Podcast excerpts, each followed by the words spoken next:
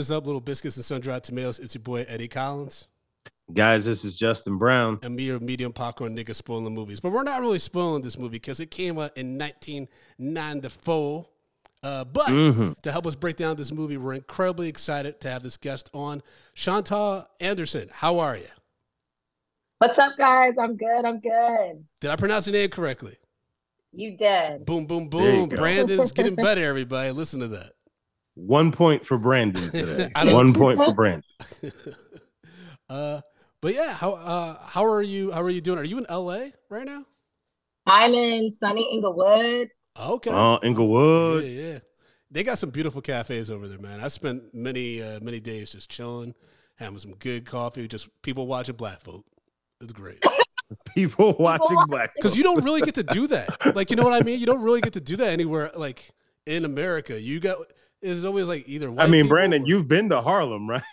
Yeah, but that's not black people watching no more. Well, yeah, not anymore. But it, well, you you missed the time where you could people watch black folk. I had to Uh, go to the park Harlem. to people watch black folk, and that was not a, apparently that's not a safe thing to do.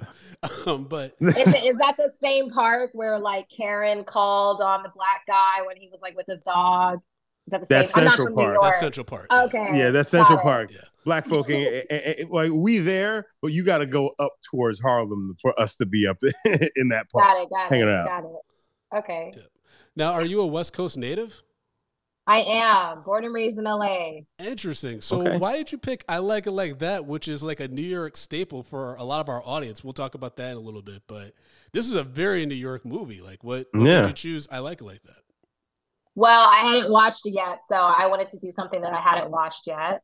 Okay, and fair. also um you know it, a little bit of uh the culturalisms of where the family came from i kind of resonate with like my my family's from the islands and my grandma's from cuba so like okay. i thought it'd be really interesting to see like how my peoples lives in the new york back then which i don't think it's that different now but it's pretty similar. yeah Yeah. Okay. Okay, that's dope. Because um, my wife really loves this movie. She's half Puerto Rican.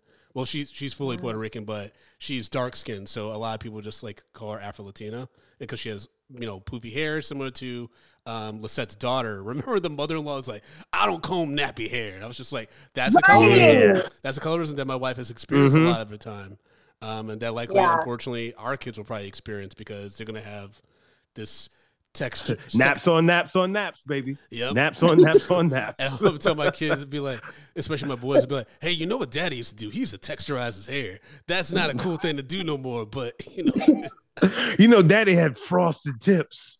He, Shantal, he did. Brandon, he used to have frosted first of all, tips. first of all, everyone had frosted tips once upon a time not me, not me, fucking NSYNC, not black men. NSYNC United yesterday for the VMAs, and I I have immediate flashbacks of cold sweats thinking about when I tried to frost my frost tips, and my mom tried to do it twice, and she failed both times. It was not a. Anyways, I like it like that. it takes place in the South Bronx. Now, what's interesting for me when we watch this movie is half of this plot. And I don't know, Shantal, if you've ever seen this movie, Honey, starring Jessica Alba. i did yeah a lot of this, this plot- where she was a dancer right Yeah, but a lot Yeah. of this plot, Honey stole. It just they incorporated dance. They mixed dancing with you know like uh, Yeah. PR for artists and stuff like that. It's it's very yeah, similar. and and instead of like an authentic uh, New York accent, they gave us a terrible New York accent. Oh yeah, Jessica Alba did not do the New York accent right. Yeah, that was Can I- horrible. Can I just say though, watching because I watched this, I, I watched this movie last week, and watching it recently is so interesting because like some of the shit that you couldn't get away with now was like so blatant in that movie. I was like, oh my god, they got away with that, but then I had to remember like when this was filmed. Yep. Like But I know we'll get into it, but like there was just so many things where I was like, oh, clutch my pearls. Like, Yeah. oh, okay. but it was also like incredibly progressive for 1994. I mean, you had the Yeah. transgender sister Alexis, played by Jesse Borrego, who did a fantastic job his from uh. Mm-hmm. Blood In Blood Out. And I remember, like, when I first watched this a few years ago, I was like, wow, that had to be like really impactful to have that representation because it's not just like a tertiary character. Like, she is a prominent character throughout the story, right? Always Yeah. having Mhm. Lisette's back, even though Lisette keeps coming at her because I guess on the the punching down trajectory, Lisette feels like that's one of the few people she can actually have a little bit of, you know, power over. Not power, but like be able to like come at you in an insulting way because she kind of I, like I don't. struggles with that. So I I don't necessarily think it's that. I think it's more of just like the sibling thing, because you know, as a as, you know, you have you have your sibling, and then you can say this shit to your sibling that nobody else can say to your sibling because you're family. Like, So I- like that- you have no sex, no sex appeal or whatever she said. Oh, yeah, yeah. I don't even know You're just not a, you're just not a sexual person. Yeah, you, yeah, you- yeah. you know that, that whole thing. You know, talking about that she has no tatas. Uh, you know, all that Yeah. kind of stuff. Yeah, like th- that whole going back and forth. Well, yeah, the fact that the whole block says it is nuts. That was terrible. And is nuts. well, If if the if somebody if somebody said to my wife, "Hey, you ain't got no tits," and it's one of my friends, that friend would be holding his eye no, because I'm a black and that because earlier, fast. like uh, Chino said that she had no ass. Like he was teasing her about having no ass. So like every she's getting it from like very beginning, yeah. Yeah, she's Mhm. getting Yeah. it everywhere. So and on But top of that's that, also kind of like hood culture. Like yeah, we're known for just ragging on people because it's kind of like we just downfall on everyone's like insecurities, but also it's like no one's gonna clown you better than me. Mhm. So then when you Yeah. go into the real world, it's like I wish you would say something. I've heard it all, you know? Mhm. Yeah. Very true. I mean, Very everybody true. knows their business. I mean, we open with them loudly fucking, and then her telling Chino to come because there there's just too much noise and she can't feel right and stuff. I was just like, this is a lot, but also this happens. Well, but here, but here's the thing, though. Here's the thing, though, about that scene. It, it- he's looking at the clock, and he's just like, "I'm holding out as long as I possibly can." So he's he he's he's holding on to the nut. So he's not giving it to her on purpose, right?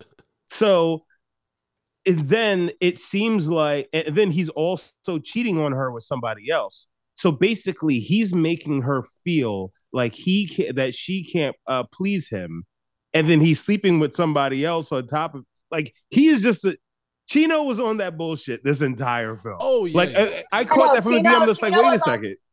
Yeah, Chino was definitely on some light skin type shit. Like absolutely. like he- what? Only light skinned people sit there and like try to time out like how long it takes them to come. That's crazy.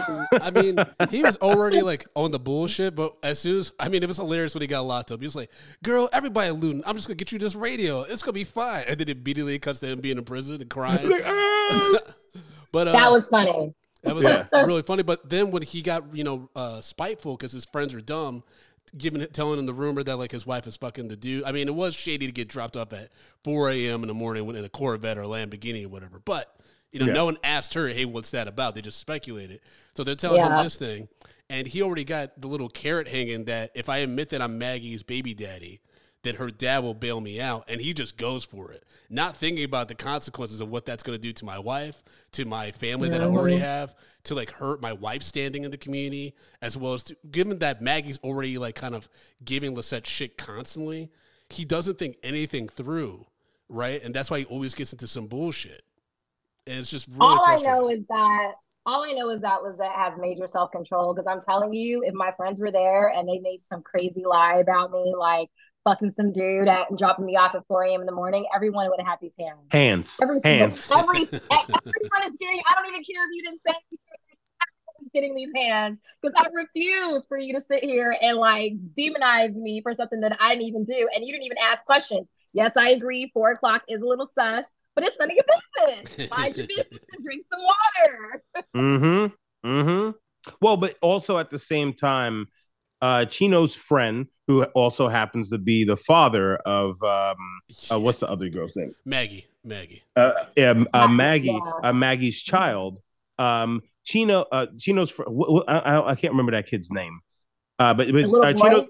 Uh, Angel. What's that? Angel. Angel. Angel. Yes. Uh-huh. So so Angel and Maggie were the ones outside that saw them come pulling up. So they conspired with this immediately. Because Maggie uh, I, I I'm I'm I saw it I said okay Maggie is this is her opportunity to throw in doubt into uh, Chino's mind and then get and, and then get um and, and get Lisette on out of there. That I think Mhm. that's all it took. And the fact is that Angel going ahead and letting Chino think that that was that that was his child, knowing full well that he was the father. Did he though? Ah. Did he know? Yeah, Yes, Okay. he knew. yeah, he he knew. Yo, all of the hands, Yeah, all but- of the hands. But here's How also can you- here's also the problem, and I get it. Lisette is in a relationship where she has three kids with this dude. You know, it's tough out here. She at the end she gets fired because her her shitty boss is like, "Oh, you think I'm not good at sex and I'm uncomfortable." So no, he doesn't fire her. Yeah, I don't think he fire. did. He doesn't fire her. I think he almost did, and I was, and that's the part where I was like, "Whoa!" Some of the things that they got away with in this movie would not fly yeah, today. yeah, yeah. Mhm, yeah, yeah. Even though no, but Griffin that's Dunne why plays she's shooting the video like at the end. Oh, Yeah, he okay, does. you're right. Because I wrote, but I was also like, uh, Shantal, I'd love to hear your uh, thoughts on that. I don't know if you're uh, attracted to men, but uh, I'd love to hear your perspective on Griffin Dunne because this is like the third project I've seen with him where he's getting like s- attractive women. And it just doesn't make sense because there's nothing about him that like screams swagger to me, uh, even confidence. It feels like an actor playing someone who's supposed to be confident. What are your thoughts? like I feel like that character should have been played by Boris Kodjoe. Ooh, that would have been sexy. Wait, who are we talking about? Is that the boss? That's the, the the white guy, Yeah. Stephen Price. Yeah.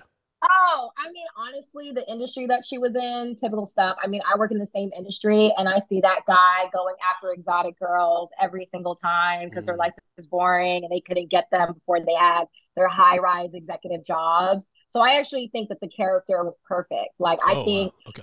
yeah, I think he played exactly who he was supposed to play. Dri- He knew exactly what he was doing driving to the Bronx 4 a.m. in the morning because even before he gave her that ride, he was like, the Bronx?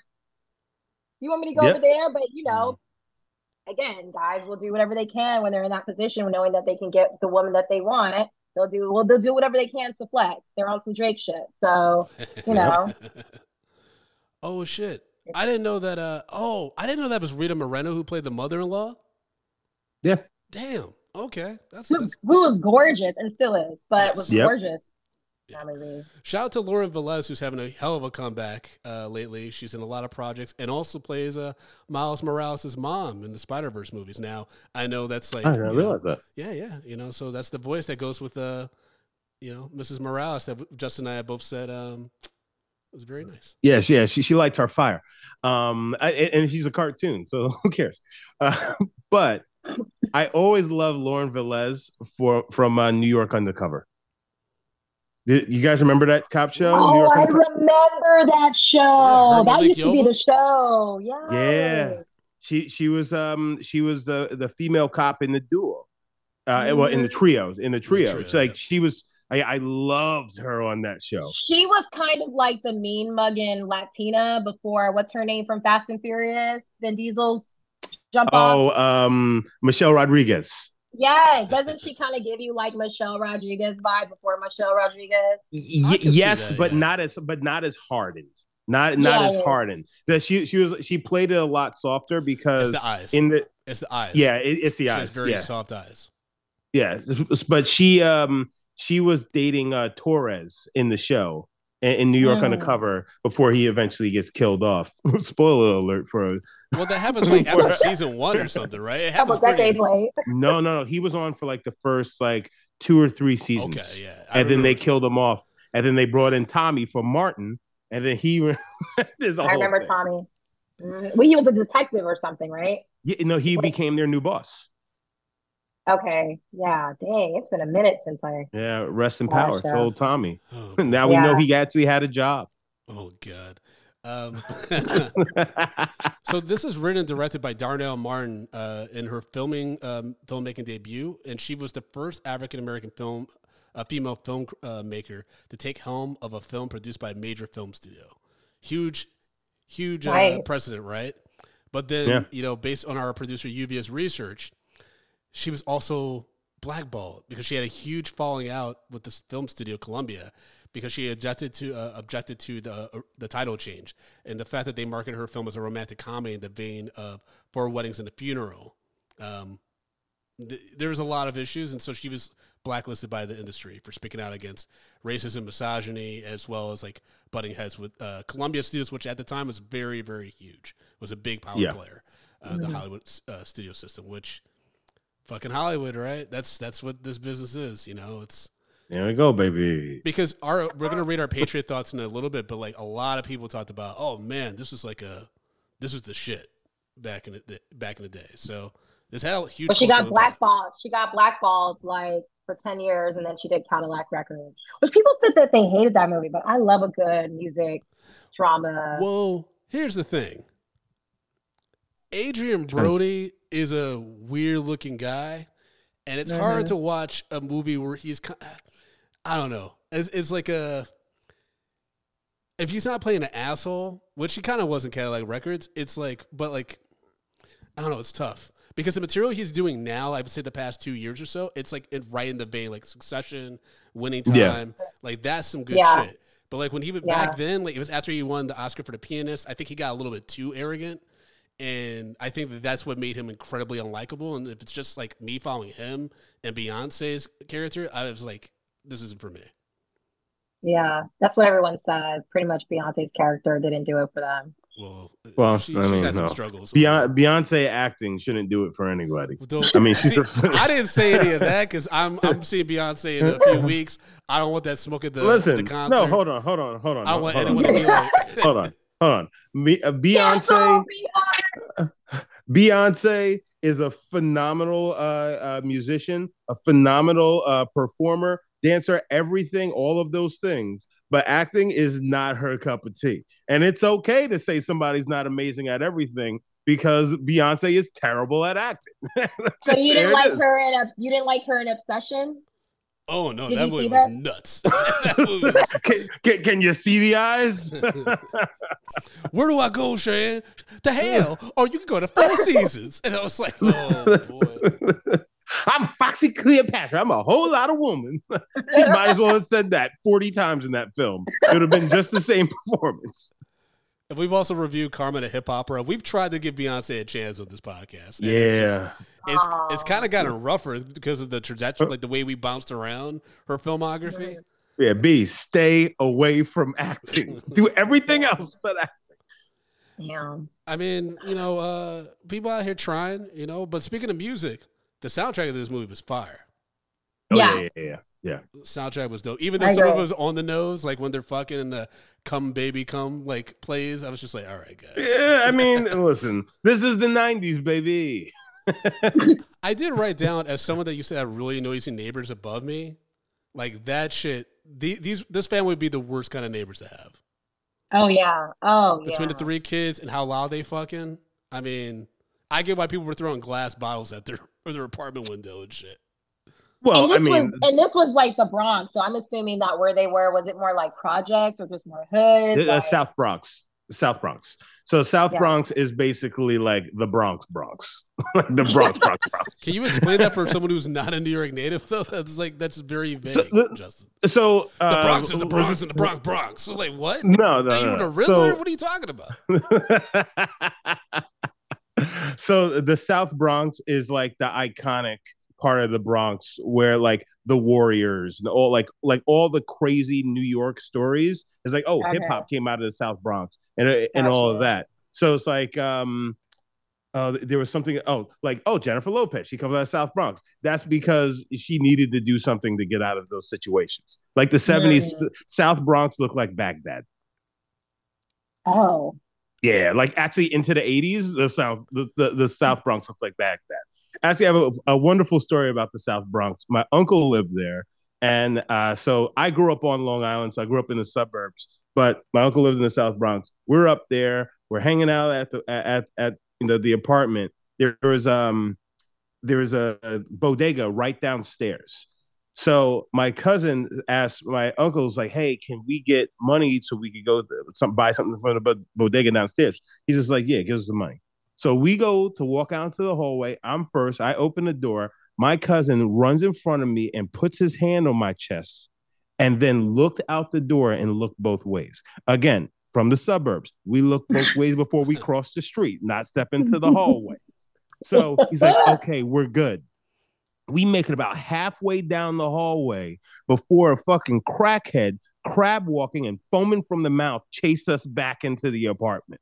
Oh. That was the South of Bronx. in the That sounds like the Oh. zombie apocalypse, nigga. That don't sound like any kind Exactly. of neighborhood. Oh, actually, no, that was the early 90s. That was the early 90s. So, like, that's what the South Bronx uh, was. So, like, very rough neighborhood, but, like, you know, obviously a, a high Hispanic concentration and, like, Yeah. people there, like, it's it's a very close knit com- uh, community. So everybody knows each other. Depending on which block you're on, your block, everybody takes care of their block. But it's definitely changing Yeah. now. Like if you were Oh, to go yeah. to the South Bronx now, it probably looks significantly different. Listen, they try to Like gentrify that shit, and they're they're calling it so, bro, to get the white people to move there. Oh yeah, yeah. They're, They- cha- they're, they're calling like things like no- North Harlem, NoHa, and shit. Like yeah, they're just making up things to make it more Yeah. appealing for white people because they have to go further and further out of Manhattan now because all the It's too property. damn is- expensive. Mm-hmm. Yeah, it's it's it's fucking crazy what's happening to the city. Gentrification. Which, by the way, I'm for gentrification if you still consider the community. Like the way they're gentrifying Inglewood, like our mayor is still black, black, black, black, and you can't start a business here without being a resident in Inglewood for like I think three years. nice. So like Mm. it makes sense because like you can see the movement that they're doing to make sure like the people that live here and from here are first before all these outside people come in. But like if they're just gentrifying just to get people that's been here and that creates the culture in the community, like I'm not for that. Because like where's the culture? I'm not moving into some new city where people don't know what the city's about or what the culture's about. So that's crazy. Exactly.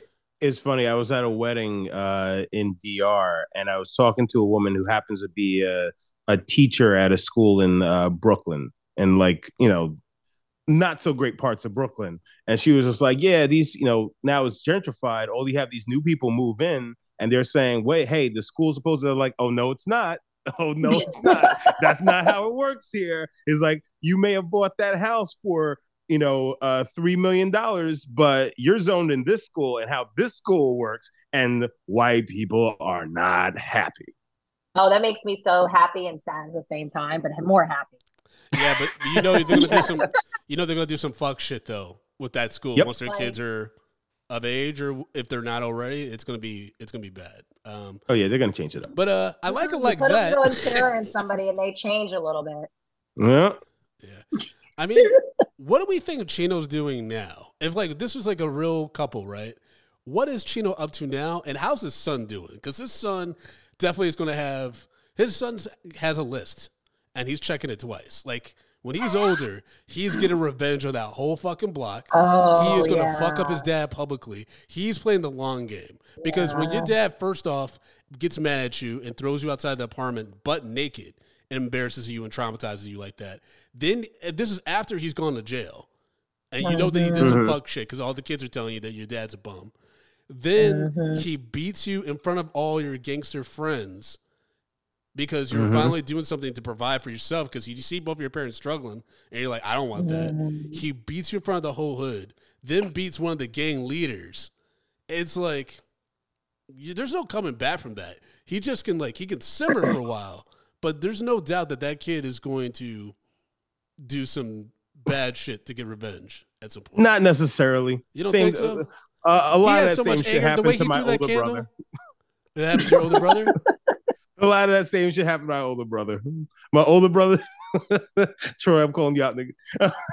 my older brother, Troy, he did some bullshit at school, and my mama came up there to school and whooped his ass in front of his class.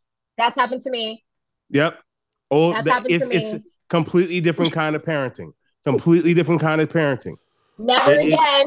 Yeah, Yeah, you can't do like, that no if more. that you shit- go to school yeah, and no, whoop a you kid's ass, you're going locked up. You're gonna be locked Yep. up like Akon. You're gonna be Won't singing let that. you out. Yeah.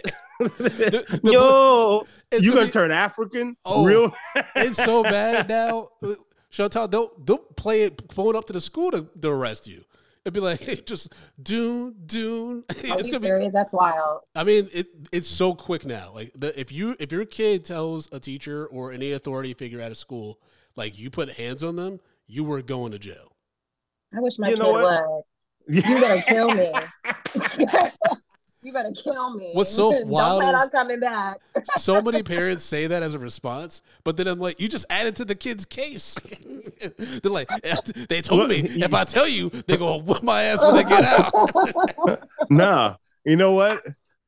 So, um, so uh, uh, uh, Shantal, I, I, uh, my, I had like, I grew up with like adopted and foster kids. I grew up, my my parents adopted and foster kids. So like, it, it- it's because the way I look at it is like, so I have two uh, uh, young sons right now. I have a four and a two year old. When they get to the age and they want to come with the bullshit, I'm gonna look at them saying just like, all right, go ahead and tell them what happened. Because when it comes down, I know where you're gonna go. You're gonna go into the foster system. Why don't you ask your uncle Desmond about that? Why don't you ask that? You see how the foster system really works for you. You know what? I'm gonna walk you down to I'm gonna walk you down to CPS and we'll have a conversation with them. Take you off my hands. That's one less mouth I gotta feed. And they'll be like, wait, what? No, no, no. See, see, I that's love it. no, y'all, y'all. I, I'm okay, okay. I need to stop this because y'all them. are scared straight them No. automatically. you are Mhm. creating supervillains because and the reason why I'm saying that's because I went through the same thing. My mom was like, "Oh, you think you bad? Go outside, go in the streets and see how well you do." And I left it huff and puffing, got down the street. It was like nine up- nine o'clock at night. It's cold, it's sad, and I was like, "This woman really let me walk out this house like this." Yeah, I was like, Yeah, "Oh, nigga. oh, oh, the world is cruel as fuck." Even my mom. yeah. like, and now you're on this podcast. no, podcast. exactly. You're talking about. I'm trying to save kids. But did Nah, you man. die? Brandon, did you die? My soul did. my soul did. Good. It needed to die a little bit. You were thinking you were somebody you were not. No, wait, but back going back to her son, we were talking about all the things that like has, that he's gone through that traumatized him. I think the one big thing though that triggered him was when his manhood was questioned. Yes, he's what was he like eight years old, a little boy. But when his Yeah. dad was like, "You're not a man. You're not a man. These clothes that's on your, your your on your body, those shoes, like I bought that. Until you can provide for yourself, you're not a man." And then when he threw him outside butt naked, do y'all remember that scene when he threw him outside Yes. butt naked and that little kid was just That was outside? sad. I felt I, Hold- see, I died inside. I was like, oh, he's not going to come back normal after. Exactly. That's what I said. Like, we he's false. You know what's fucked up is Chino probably had something similar happen to him. That's like learned behavior course. shit. That's like learned Yeah. behavior about how I deal with like discipline and stuff, right? Because the way he did, like the way he was interacting with his son was very primitive.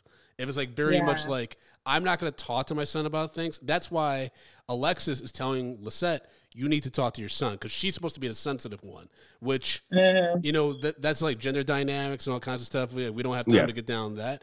But for me, I'm like, there's an opportunity absolutely for him to sit down with his son and talk through some of the shit. But clearly, Chino it doesn't have the emotional intelligence to do that, and that's what's scary about these situations because you have broke people trying to raise children and not realizing that they're offsetting their trauma to these kids because they don't know effective ways to deal with that trauma from their past. It's Dang. But you also have to- Children. That's right. yeah.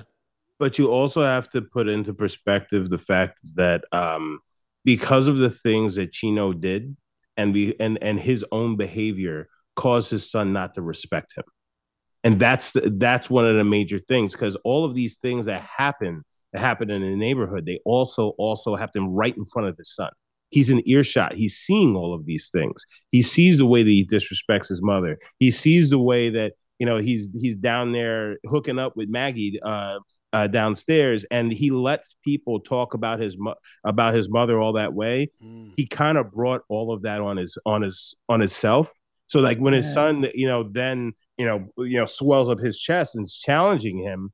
He's like he kind of put himself in a position where he doesn't have a leg to stand on. So Yeah. the only way that he could gain back some of his respect was by doing something like that. Not saying that he's right, but I see how it got there. But that's that's that's because Chino isn't isn't isn't operating in a place where he needs he should he should be respected.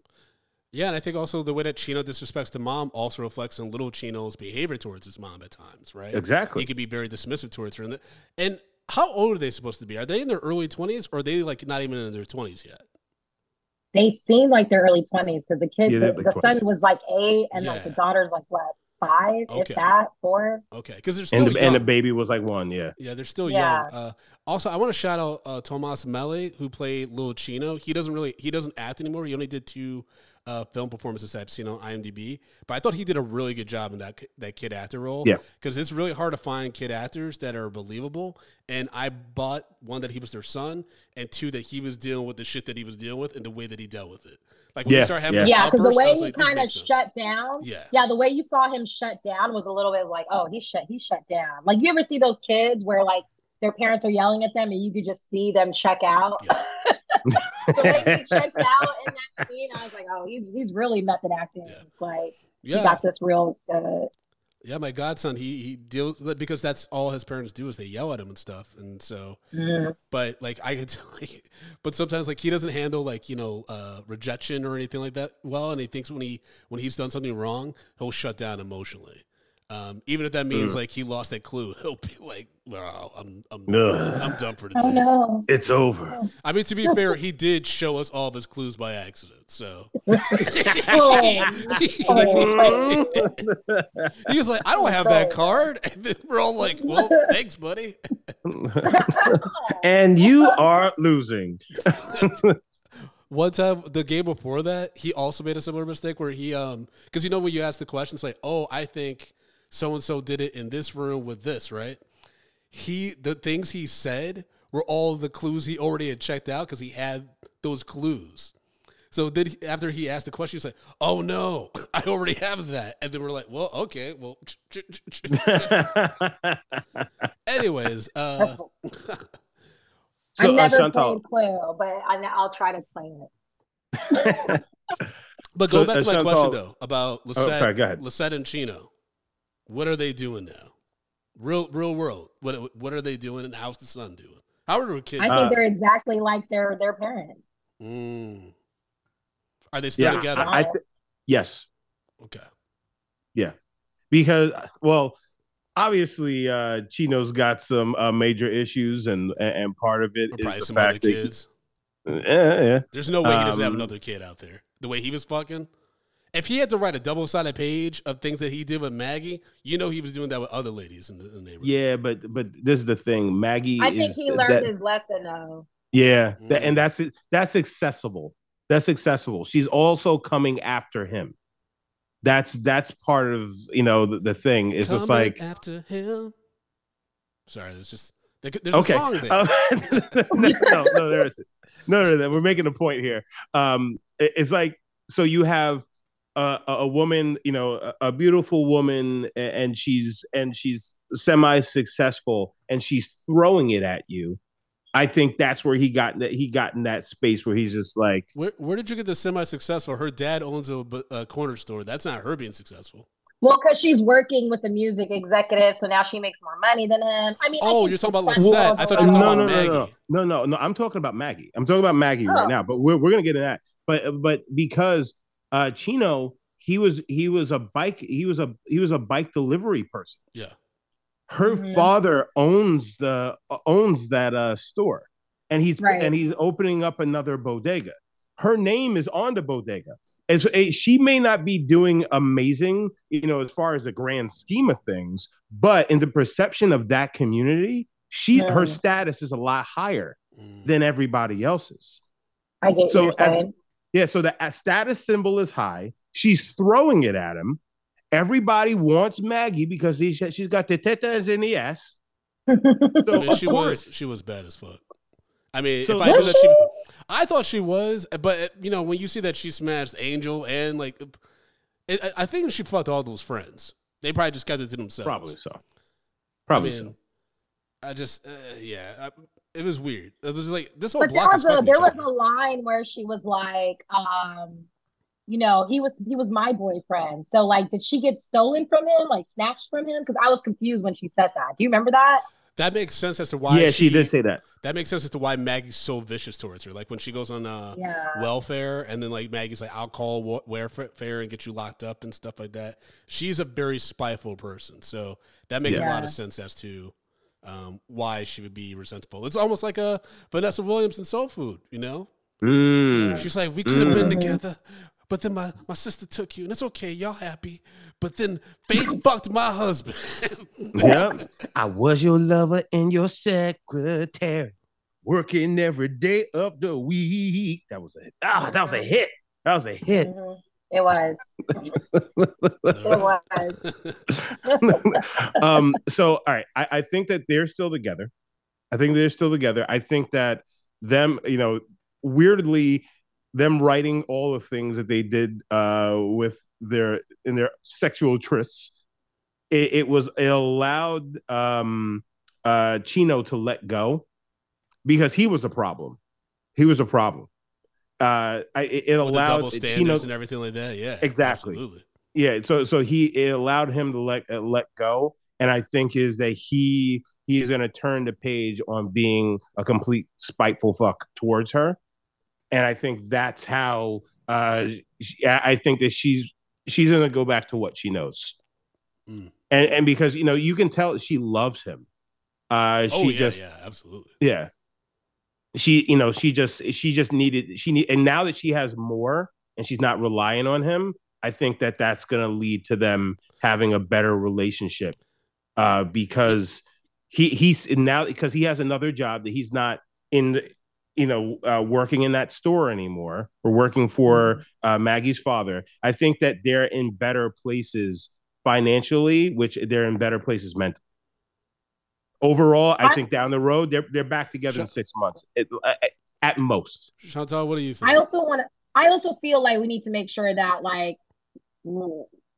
she takes accountability too, because I feel like she didn't have any boundaries, which is why she kept getting herself put in that position. Don't get me Mm. wrong, I'm no pick me girl, but I do feel both of them were toxic to each other. oh yeah, I like wrote I that down feel several like times. he, yeah, I feel like he kept getting away with stuff because she kept letting him, and not saying like one is supposed to control the other, but I also feel like both of them had no boundaries and both of them had no respect for each other's relationships. Like Mm. what are you doing, girl? Like, your man isn't even working. Like, he's sitting on the porch outside with his friends, talking about you and how you ain't got no tatas. Like, what's happening here? Where's the respect? And your kids are seeing this. So I also feel like some blame has to go on her because it's like you're allowing this to happen or you're not checking him, or you're not letting him know that this is okay. So he's just kind of out here just doing his thing, acting like light skinned Drake. And, you know, Ooh, that's like the third time Drake has come up. I'm Shantal met him at a party. She didn't like it.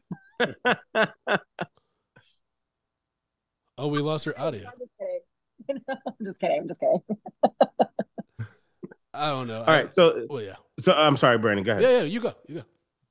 No, so Shantal, you said earlier that you like you know that industry. You worked in that industry before, you know, you know, with the record execs and things like that. So how do you feel um for for one the representation of the industry was and and how and how do you think that their um well uh, uh Lisette and um her boss Mr. Price's relationship is going to move forward uh, from that uh, space where we ended uh, with them in the film.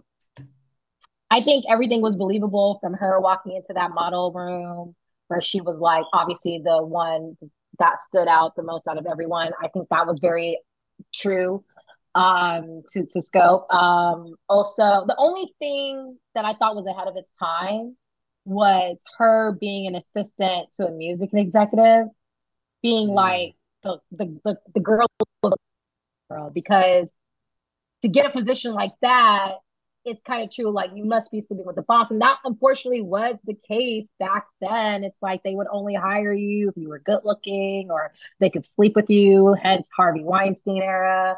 Mm-hmm. So yeah, I know. I think that was pretty true, but I don't know. I mean, here's the thing. I think the only thing that I didn't like about Lisette and the relationship she had was like, I didn't think it was true how much they scripted her as if she controlled the relationship. Like how she told him, like, you're not really, you know, sexy. I don't think that would really happen because she Mm. doesn't really hold any power in that dynamic. Yeah. So I'm just thinking like if I put myself in that position, because I used to be in music, and if I was if I was her, I would never I don't think I would have that power to be like, you're not sexy and I'm sleeping with my boss, and then also have the confidence to think that I had the same job the next day. Mm. I think Mm, that that's she true. knew that that's like the way to hit the men though, because she says it to Chino, right? And then Yeah. Chino's like, "I make st- crazy, stupid love," and then the white dude immediately is like, I don't, I don't I'm not good at sex. I I'm hurt. I am uncomfortable now. I don't. I don't. I don't know. I, I don't know. And that's when you always know some bullshit's about to happen. When a white guy stutters and says, "I don't know," it's nothing good's gonna come after that. Well, but the thing is, she didn't say. You know, I I, I guess I I still understand why it went the way it did. Uh, but she said that you're not a very sexual person. Yeah. So they didn't say they're sexy. They said you're not a sexual person. And I think that means uh, he was just way... thrusting. He was just thrusting straight. Wasn't doing nothing to. Yeah, like, he lacked romance yeah. and passion. Yeah. yeah, the the it was a lack of romance and passion that she was mm-hmm. speaking to because, like, yeah, he's doing something else, and he's, you know, I, am not gonna say he's pounding her out under the table because it didn't seem like any pounding was going on. It, you know, he was he was lightly he was lightly uh, thrusting her underneath the table. So like, it, it just he he felt disconnected so like I feel like that's what it felt. That's what she meant by saying he wasn't a very he wasn't very sexual. Mm. But you know, I and but then that being said, this guy he's gonna he's gonna get butthurt about it, much like Chino. Um, you know, because it's all about ego. The male ego. But she didn't even make any sense to me. That didn't even make any sense to me. Like, why is it okay for him to do 22 things on his list but he gets like flipped over the table so mad and she did one thing and she was like we got even it's just so weird to me how like the man's psyche is like you did it and i'm like you've been I, doing it i wrote that down i was like because i guarantee you because he was like you sure you didn't do number 11 so i was like you know not to get too graphic but i'm probably i need to in order to like put this uh, make this point either Go ahead. she swallowed or she you know took some nut in like that's what that's he's what I was that's thinking. what he's saying. Like you didn't do that with him, right? But he was able to do it with Maggie because that's why he thought that might be my yeah. baby. So I'm like, yeah. that double standard is so fucked up. And for him to confidently so complain weird. about it, that just show and that still happens. Like, yeah. Well, honestly, double standard honestly, still happens and shit. Mm-hmm. Honestly, I don't, I don't think it has anything to do with it, whether it's a nut or yada yada yada. I think it was anything that she didn't do with him that was going to no. be no anything beyond that. No, I think no, it was no, his ego. No, but that's but that's the thing. Anything that Lisette did uh, that he would thought that she he she did with another guy that she hasn't done with him. That's the thing that's going to hurt him most. I, yeah. That's the stuff. I mean, it still doesn't uh, help. Like, it still like is zero points for Chino, right? Because no, no, still, no, I'm not saying that. Yeah. No, no, I'm not. I'm not giving any points uh, uh, uh, for it. I'm just saying, but that's that's the mentality of somebody like that because it's like, wait, so you had sex with somebody? All right, fine, you had sex with somebody, but wait. You let him do it in the butt. You never let me so do it in the butt. What do you mean you let him do it in the butt?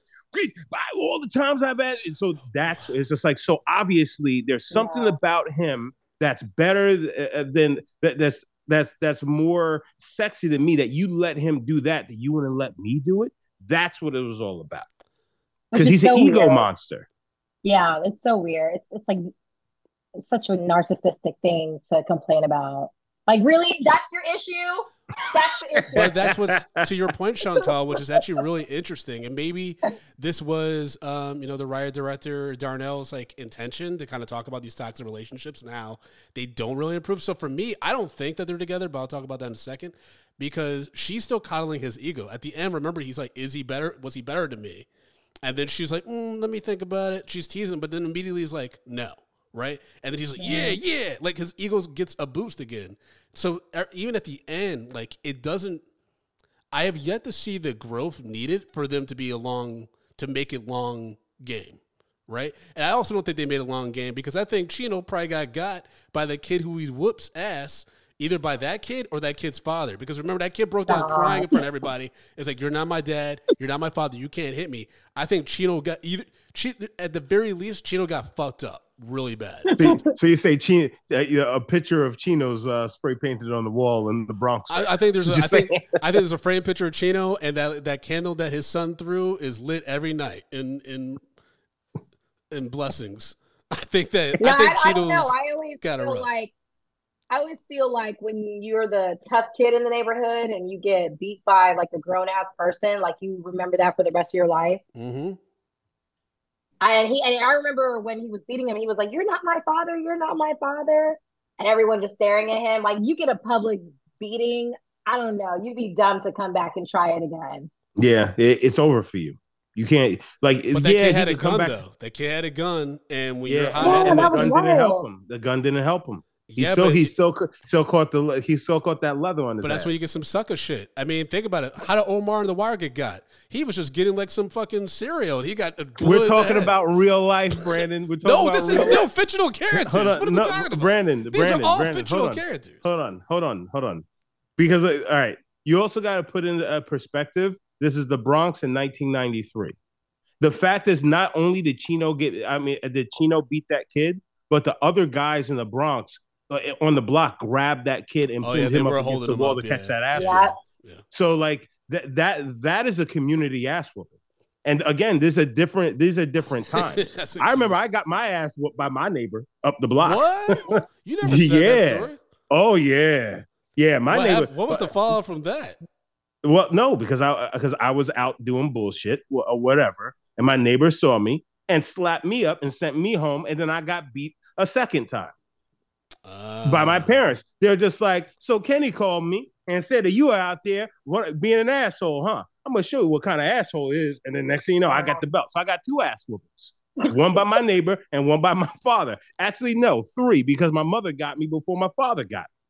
Me. Oh, that's, the you can't you can't do that shit anymore. That shit doesn't happen. Well, yeah, you can't get a Oh. triple ass woman. That's again with Foster's supervillains. Oh. With these, oh. nothing is going the right way. Guys. Yeah, you can't We- catch the trifecta. Oh, You can't I'm get- so sorry. Hands time three.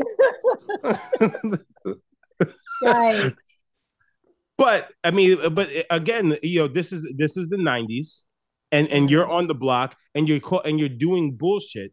This because you gotta look how everyone's looking at it. It's like this kid is do is into is is pulling somebody's son into drug you know into drug sales stuff like that something that's that's going to put his life in, in, detriment right? So he gets a beating on the street and this kid's sitting here laughing about it and it's just like now you you are breaking down the source. Everybody's looking at just like that kid won't be uh be trying to get little kids to do work for him anymore will they like they they just solved the problem. You know that right now Mhm. actually a you know, friend of the podcast jim search and i were talking about it. Uh in brownsville the home of mike tyson they are they are actually kind of trying to police a bit of themselves uh by you know using like their own like community uh uh you know counselors and and, and things like that to solve problems because they're just like because once you call in the police the police do what the police do so but that was the way that things were before because police were also terrible even worse than they were they are now in the 90s you know in new york. So therefore people had to you know take care of things on their own you know and solve problems. And that's what and it's starting to come back around again. Aka if you're a young kid and you listen to this you may start catching hands from niggas on your block Mhm. and nobody's gonna say anything about it yeah, Yeah. I've seen it. I've seen it. I mean, uh, all all I know is that, in my opinion, the these they're not doing great. Maybe the daughters, because they they were in No, uh, world. the the small baby was a son oh, okay. So the youngest Is that- son that's- and the middle yeah. daughter, maybe they're okay, but little Chino, darkness is brewing there. Uh, honestly i think that ass whooping on the street was probably the best thing that ever happened I was just gonna say, and it's in- interesting that you think that the parents aren't doing okay, but the kids are. I think it's opposite. I think there's a lot of trauma that's probably going through these kids as adults, and their parents are just happy and fine, living their life. They asking for some grandbabies so they can redo their the, raising kids a better way because they know they that's always to what it is, right? What, Yep. The more you grand, the more a because now they're old I love that point, Shantal. Like I might use that in my, a joke or something. Because the more a grandparent pushes, uh, or prospective grandparent pushes for some grandkids, it's like, oh, because you know how bad you fucked up. Yep. The original batch. You're like, Listen, I, I told somebody the other day. I said, you know, you know, like, yeah, I'm getting, I'm getting my payback from my son because, um, you know, uh, my mom says, oh, like you were a terror when you when you were a baby, right? So I'm getting that pay, uh, payback right now. Said, but my mom is so nice and so friendly uh, to my children, and that's because she's trying to just get into heaven now. Oh, oh wow, Jesus, Justin. Yeah, she's try- yeah. This this is her second. She's just like, you know what? I gotta fix this shit. I gotta do right. It's like I'm trying to get into heaven, so like I'm gonna I'm gonna be so like I watch her with Jackson and Axel, and I'm just like, who is this woman? And I'm jealous. I'm jealous. I'm jealous of the treatment that my children get from my mother because I wish she was that way with me. And don't and don't let don't let the good Lord come to me and ask me for a reference on my mother because I ain't gonna no, don't do that, Justin. Jesus Christ. Brandon, Brandon. Obviously, these are jokes, but you really think I'm gonna get a fucking I'm gonna get a fucking ring from from fucking God Himself and be like, "Hey, man, I know you, I know your mother just died and all, but uh, how was she really? Come on, what do you think? That would Should be a let her in or wild- not? Like that'd be wild. That's actually really fucking funny, dude. What if we all got like reference checks in the afterlife to see decide which way we go? I am writing that down. Anyways, uh Hey, hey guys, just so you know, medium popcorn. Uh, Justin Brown writes all Brandon's jokes. oh no, that's gonna be a that's gonna be like a something. That's gonna be something. Um but uh Shantal, we were just uh Justin was just sharing about his mom not getting a reference a good reference for him from him in the afterlife, which is a whole other thing. That's that should probably just be a podcast in its own, like just unpacking whatever the fuck you just said. But um uh, we, we are having some technical difficulties with our guest Shantal, um, but hopefully she can come back to, to wrap it up with us um, in a bit. But uh, Justin, we did get some Patreon thoughts on I Like It Like That. And remember, folks, when you sign up for Patreon at patreon.com slash media popcorn, you were guaranteed to have your thoughts and uh, Mhm. reviews read on the upcoming episode. So first up, we have Sean Yes, T, boy. who wrote, uh, haven't seen this in years, but I do remember enjoying it as a kid, which is wild because this ain't a kid's movie. That's true. There's a lot of fucking and a lot of cussing Mhm. this. Um, Yeah, yeah. And and the crazy thing is when uh Chino and um and and Lisette are are, are having sex at the beginning. Oh, you seeing him thrust. You see them cheeks uh you know uh press. Yeah, he's he's they're going in. Go on, Brandon. Okay. Um, next, we have Chaz Ricardo Crawford, who wrote, "As someone who grew up in PG County, uh, MD, in the '80s and '90s, I'm 45. This movie was the closest thing outside of New York hip hop that became an entry point to the city. Whenever I think of the '90s NYC, I think of this movie, and because of that nostalgia, I stick, I stick, still adore this film. All right, and then Brooklyn Shoe Bay." Babe wrote, I love this movie so much. I remember renting it a few times on VHS and eventually bought it. As a native New Yorker, this movie is so New York. Man, remember Yep. VHSs? That's when life seemed so complicated yet so simple. Yep. Those, are- those are good Yeah. times, man. Stuff a piece used of paper, be- you're gonna record anything. Man, I used to take the pencil and like re- unrewind it just to get the because sometimes the Oh, little yeah, tape yeah. recorder would snag it. Mm-hmm. And those were the days. Kids don't even know. They don't. Nope. They don't know what it's like dealing Mm-mm. with the crazy ass blockbuster clerk that takes his job way too seriously. It's like, you didn't rewind, so you're going to pay the fine. I'm like, sure, you psychopath. It's 25 cents. Um, but uh, Justin, break down our rating system, baby. Stop calling me baby. So, uh, guys, we rate movies bags of popcorn, small, medium, large, and the XL for the exceptional. If a film doesn't deserve any popcorn, we throw it into the dog shit pile, but we pile piles and piles of dog shit on top of it. So we sat down and watched I Like It Like That, a 1994 film starring Lauren Velez.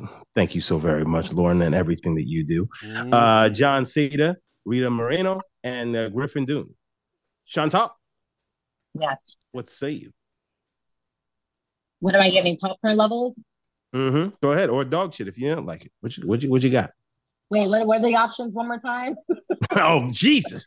Uh, no, it was uh, small, Small, was medium, small. large. small, medium, large, and the XL for the exceptional. And if it doesn't deserve any Um, popcorn, it throws in the dog shit I pile. think she's You going can to give it a popcorn. I think she's going to give So yeah, I'm definitely gonna give it a popcorn. I think this was I'm gonna say a large because I think it was culturally important. And even though I know the director questioned why it was a romance, to me it seemed like ghetto romance, which I think is also culturally relevant. And it was more authentic to like how people live then versus me seeing like Prince and me, you know? So I'm gonna give a large popcorn. Mm. Okay. Okay. Brandon. More stories like that. Yeah, I'm gonna give this a large popcorn as well. I think it uh, is really solid. I, I, mean, it's a toxic relationship, but at the same time, white people get to make movies like this all the time. If you see Blue Valentine, it's not much different than this than the toxicity and shit, right? That's oh, a, is that the one with Leonardo DiCaprio? No, that's a Ryan Gosling, Michelle Williams movie. I yeah. knew it was one of yeah, them. I knew so it was it's one like you know you see that stuff all the time, and I think that this is just a very good time capsule in New York City. Um, and we we heard that from our Patreon thoughts. Um, and the performances are solid, especially like you know the family. I think that they did a really good job with that dynamic. I think my only issue was Griffin Dunne, but you know Shantal, according to you, you're like I guys like that all the time are in the industry, so maybe it was spot on. Um, but yeah, I think it's a really a good movie, and definitely encourage people to check it out. Justin, what's your rating? Yeah, I'm gonna give it a large as well. I thought that it was, um, it seemed extremely authentic uh, authentic to some toxic relationships I've seen, uh, authentic to New York. Um, you know, also progressive in the fact that you have uh, the trans transgender sister Alexis uh, in here, and and like it wasn't like yeah, I mean some things you know under our uh, guys could seem like problematic, but like it really was authentic to that time frame. It was really, uh, but it doesn't feel like this is dated uh, somehow in, in, a weird way. This just feels like it, it, very much feels like the Bronx, parts of the Bronx, and it's like people I know in the Bronx today have these weird kinds of relationships. So like, and also anytime I get to see, you know, one of my crushes, Lauren Velez, uh, from back in the day, in her hey, I'm here. For- Okay. Okay, well, there you have it, folks. Our review and I like it like that. Shantal, thank you so much for joining us for this episode. Please tell our listeners how they can follow you and keep up with what you're doing. Yes, um, thanks so much for having me on the podcast, you guys. I really, really enjoyed it. It was great. Um, and you can follow me on the Creative Technologist LA. Yes, I know it's a long word, but literally, if you put it into Instagram, it pops up. There's only one black girl in pink, and that's me. Mm. Um, and also, if you are in the Los Angeles area, I am throwing an event for a new radio station called Sound by LA, where we basically just give a platform to music artists in the Los Angeles, greater SoCal area. Our launch event is on the 29th. It's free. So make sure you check us out. And also, we are on the radio every Monday through Friday from 9 a.m. to 10 a.m. Pacific Standard Time, playing local radio hits, local artist hits, and artist interviews. Let's go. Nice. All right. And folks, you know you can follow me at Frodo underscore Blackens on threads and Instagram. Uh, you can check out uh, our podcast on all the social media platforms at Medium P Podcast. Go to mediumpopcorn.com for tickets for our live show on Friday, October 27th at Under St. Mark's Theater in the East Village. We're going to be reviewing Friday the 13th, Jason Takes Manhattan because we're fucking mm-hmm. taking Manhattan. It's gonna be madness. Uh, you'll be able to see Justin, Tati, myself uh, live. We'll also be uh, selling live stream tickets, so be sure to get those. Mediumpopcorn.com and just how can people follow you as well support the show financially if they choose to do so. Guys, you can follow me at Jay Brown Did It on all the socials, and you can support this show on Patreon, patreon.com slash medium popcorn. We have $2, $5, $10, and $15 packages on there. So, guys, if you like uh, bonus episodes, you want a mini episode, you want our entire backlog, it's all on Patreon. So be sure to sign up to Patreon. Once again, patreon.com slash medium popcorn. All right. Thank you again, Shantal, so much for joining us in our, um, you know, Pleasure. dealing with our madness and everything. And folks, as always, leave a five star review on your favorite podcast application. We will read it on the show. But most importantly, like Justin said, patreon.com slash media popcorn. That's where the party's at. And we've been blowing mm-hmm. up over there lately. It's been it's been getting gangbusters. So be part mm-hmm. of the mm-hmm. community, get a shout from Idris Elba, and you'll have a happy day. Indeed. Yeah. Hold right. on, you should have started with that. well, I don't like to shout out Idris too much because he and I have a contentious relationship. Our audience knows that, but yeah, you know, we, yeah, yeah. we get by. We get by. All right, y'all. We'll talk to you soon. Peace. Peace. Bye.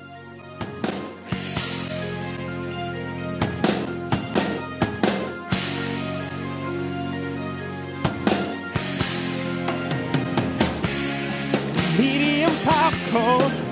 We are two niggas spoiling movies. Yeah. Brandon Collins. That's me. And Justin Brown for your moving needs. Medium popcorn. Woo! You haven't seen it, well, we're gonna spoil it. Spoil it in your face. That's your warning. Uh. So if you get pisses or you're bored,